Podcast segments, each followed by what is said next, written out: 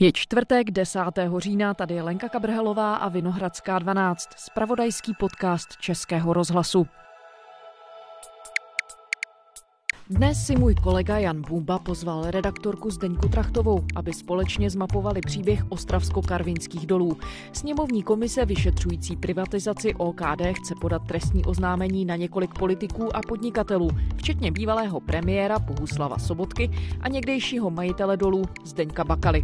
Jaký proto poslanci mají důvod? Postupoval stát při prodeji menšinového podílu ve společnosti protiprávně? A nebo je žaloba politicky motivovaný krok, jak tvrdí tvrdí expremiér a někteří kritici.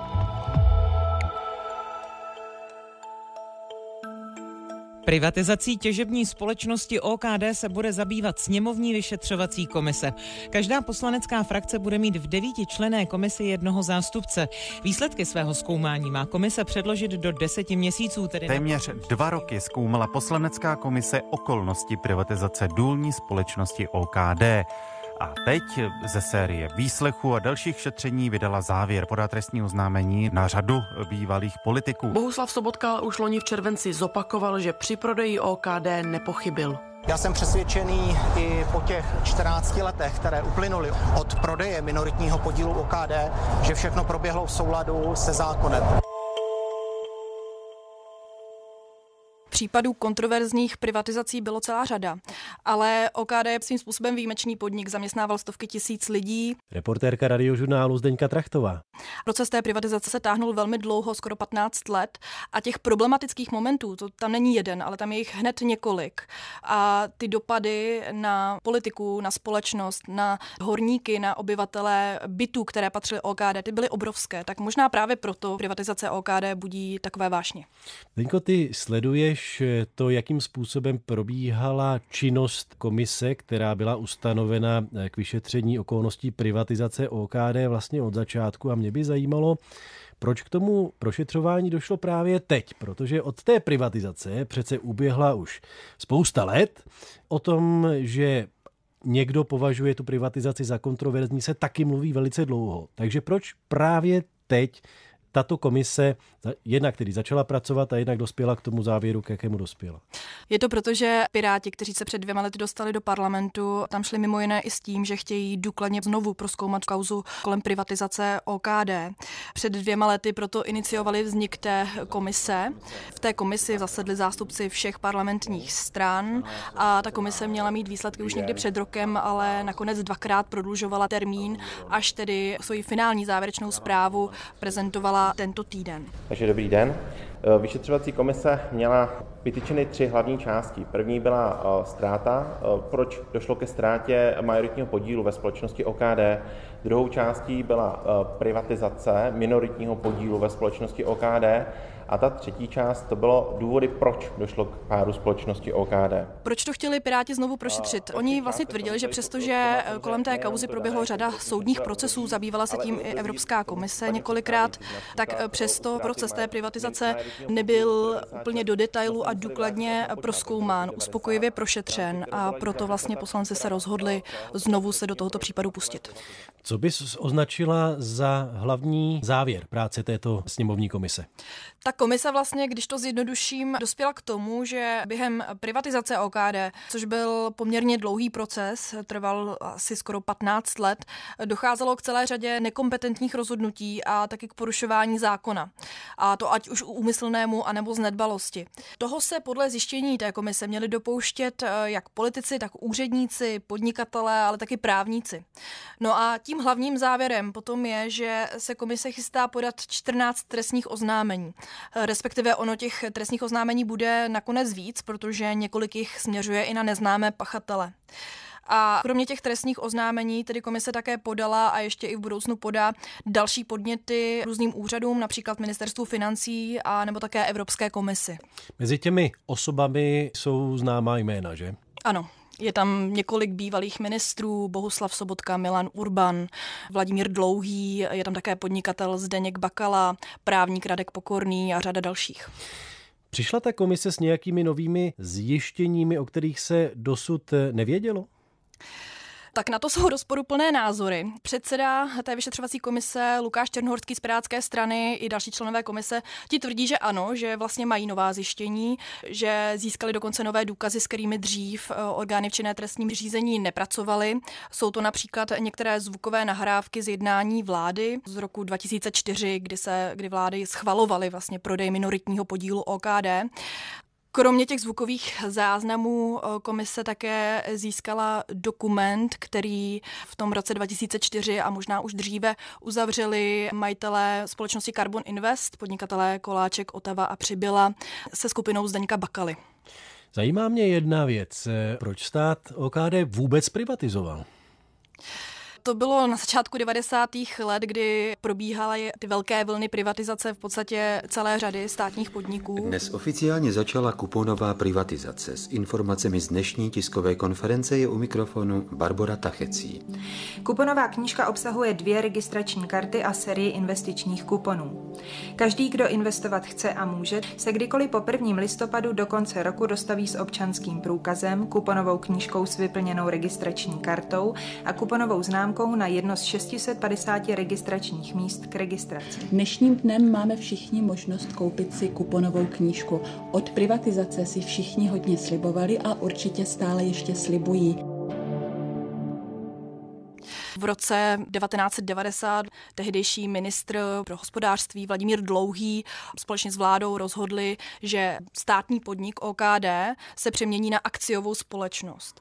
A tím začal celý ten dlouhý proces privatizace, kdy se v následujících letech stát postupně zbavoval svých podílů ostravsko-karvinských dolech, který vyústil až rokem 2004, kdy stát, tedy konkrétně vláda Stanislava Grosse, schválila prodej zbytkové svého podílu OKD společnosti Carbon Invest a tím se vlastně stát zbavil svých posledních akcí v té společnosti a definitivně ztratil kontrolu nad tou firmou.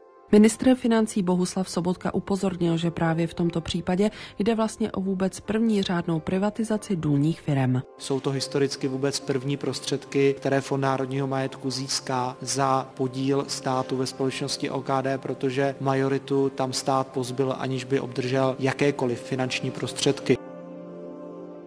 Jak to tak poslouchám, ale tak to vypadá, že zatím byla vlastně ideologie. Zatím bylo tedy přesvědčení, že stát má privatizovat, že stát se má zbavovat majetku? No ano, přesně tak. To souvisí s tou atmosférou 90. let, kdy ve společnosti a v politice tento názor převládal, že dosavadní státní podniky se mají dostat do soukromých rukou. Dá se vypíchnout, které momenty v tom dlouhém procesu privatizace OKD byly nejspornější, co bylo nejkontroverznější? Tak když začnu úplně chronologicky, tak eh, ten první sporný moment přišel hned v tom roce 1990, kdy se vlastně ta společnost OKD, dosud státní, převáděla na tu akciovou společnost. Ale spolu s tou společností OKD se na akciovku převedli i bytový fond OKD, který obsahoval asi 46 tisíc bytů, v kterých bydlelo asi 100 tisíc obyvatel. Často to byli horníci a zaměstnanci OKD, ale nejen ti, byli to i zaměstnanci jiných společností. No a ta vyšetřovací komise teď přišla s poměrně překvapivým závěrem. Její právní názor totiž je, že převod toho bytového fondu do akciové společnosti byl v té době protiprávní, byl v rozporu s tehdejšími zákony a tím pádem byl neplatný. A podle vyšetřovací komise, tedy ty byty, de facto dál patří státu, přestože zápis v katastru nemovitostí tomu neodpovídá. No a předseda vyšetřovací komise Černohorský, tuším, že už minulý rok, podal podnět nebo výzvu Úřadu pro zastupování státu ve věcech majetkových, aby se obrátil na soud a aby soud znovu se tímto zabýval a určil, komu právně připadají tyto byty. Na tři roky si říkám, zajdu na šachtu a pak jsem si říkal dvůlí bytu, bo tenkrát to tak fungovalo, že když si podepsal 10 let na šachtě, tak si dostal byt byt dnešního RPG, že jo. Takže my s tím, že prostě ty byty byly naše, když dneska zjistí, že ty byty naše nejsou, že jo. Ale tenkrát jsem musel podepsat 10 roku, odpracovat je a ten byt prostě byl tvůj, že. Tenkrát prostě ta šachta zajišťovala všechno, že. Jedním z těch nejvíc kontroverzních momentů celé privatizace byl rok 96, protože mu 97, kdy stát přišel ve společnosti OKD o majoritu a přišel tak tedy o možnost tu firmu kontrolovat. V tom roce 96 stát, eh, přestože už probíhala privatizace, tak stát stále vlastnil asi 52% akcí. Ale vláda tehdy rozhodla o tom, že se sníží základní mění té společnosti. A tím pádem eh, tedy ztratila v té společnosti tu majoritu. A právě kvůli tomuto momentu míří trestní oznámení na bývalé ministry Vladimíra Dlouhého a ministra pro privatizaci Skalického. Jak to je s OKD dnes? Komu dnes OKD patří? Kdo je vlastníkem? V roce 2016, když zase přeskočíme dopředu, tak OKD pod vedením Zdeňka Bakaly a jeho společnosti NVR dospěla po řadě let, kdy se té společnosti nedařilo, tak dospěla k úpadku. Sama OKD sama na sebe podala návrh na insolvenci a zkrachovala.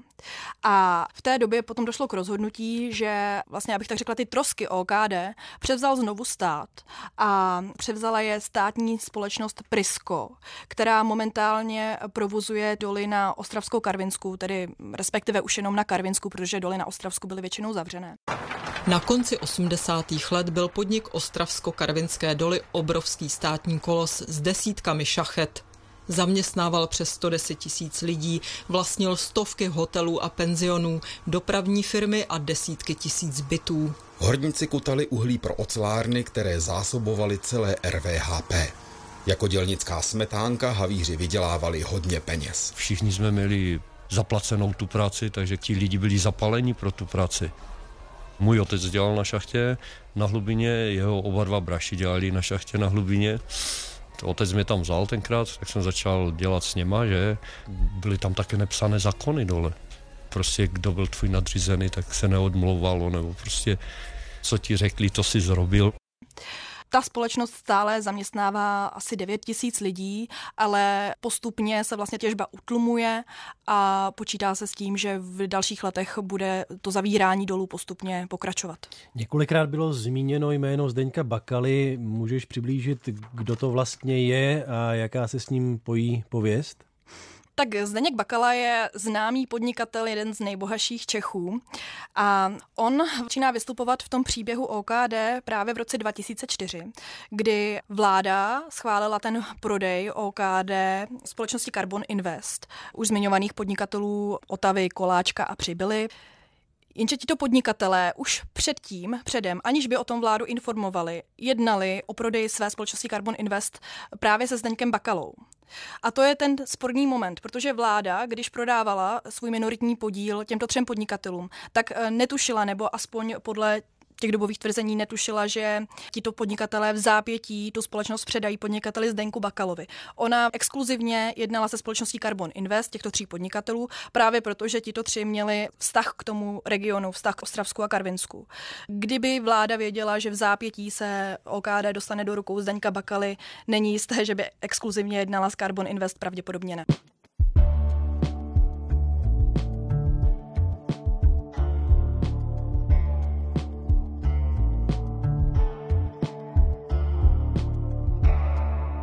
Vlastně ten jeden jeho sporný bod je eh, v tom roce 2004, ale ta kontroverze kolem Bakaly pokračuje i dál, protože on, eh, když se tedy ujal OKD, a když ji přijal pod svoji společnost NVR, tak eh, začal s velkou restrukturalizací společnosti a Postupně se ale v těch dalších letech společnosti přestalo dařit, protože klesala cena uhlí a společnost přestala vydělávat.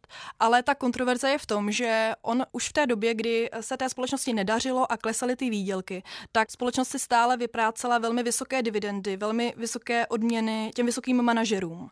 A ta kritika pozdější říkala, že společnost pod vedením Zdeňka Bakaly nevytvářela rezervy na horší časy, což ve finále v důsledku vedlo k tomu krachu v roce 2016. Kromě Zdeňka Bakaly, kdo byl ještě na té nepolitické, na té podnikatelské straně nějakou důležitou osobou v celém procesu privatizace a následného úpadku OKD? Tak byli to už zmiňovaní podnikatelé. Koláček Otava přibyla s tím, že Otava už nežije, takže jeho se to netýká. Koláček už byl kdysi součástí soudního procesu a soud nakonec všechny tři tyto podnikatele před lety osvobodil. Královéhradecký krajský soud osvobodil bývalé majitele ostravsko-karvinských dolů Viktora Koláčka a Petra Otavu a někdejšího předsedu představenstva dolů Jana Přibyla. Všichni od ledna čelili obžalobě ze zneužívání informací v obchodním styku. Prostřednictvím firmy Carbon Invest měli vytunelovat tehdy polostátní důlní giganty. Smlouvy, díky kterým vydělal Carbon Invest přes 2 miliardy korun, nepoškodili žádnou z důlních firem. Tak odůvodnil rozsudek Královéhradecký soud a Ale dal za komise vyšetřování privatizace OKD podává podnět k obnovení trestního řízení nad tím koláčkem. Bývalý premiér Bohuslav Sobotka a někteří další kritici eh, říkají, že ze strany poslanecké komise jde o politicky motivovaný krok. Nasvědčuje tomu něco? Že by to mohla být nějaká politická pomsta?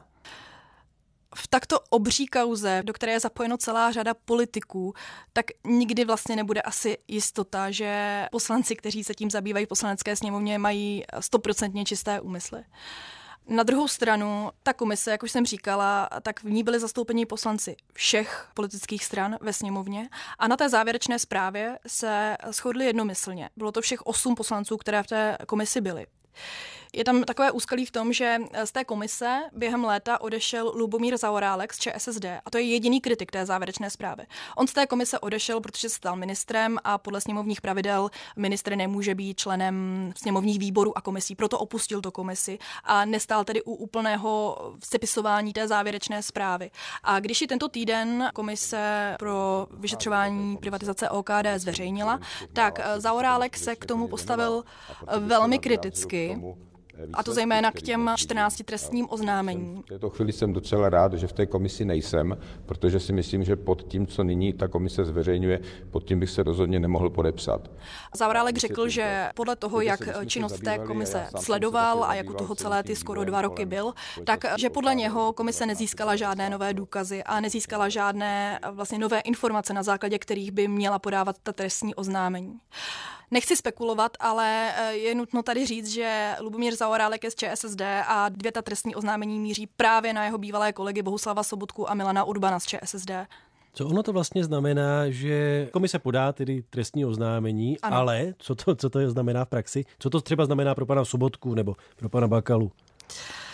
V tuto chvíli zatím asi nic. Předseda komise Černohorský ta trestní oznámení teď momentálně finalizuje. V příštích dnech či týdnech se chystá podat nejvyššímu státnímu zástupci Pavlu Zemanovi, který je rozdistribuje příslušným úřadům, které se jimi budou zabývat.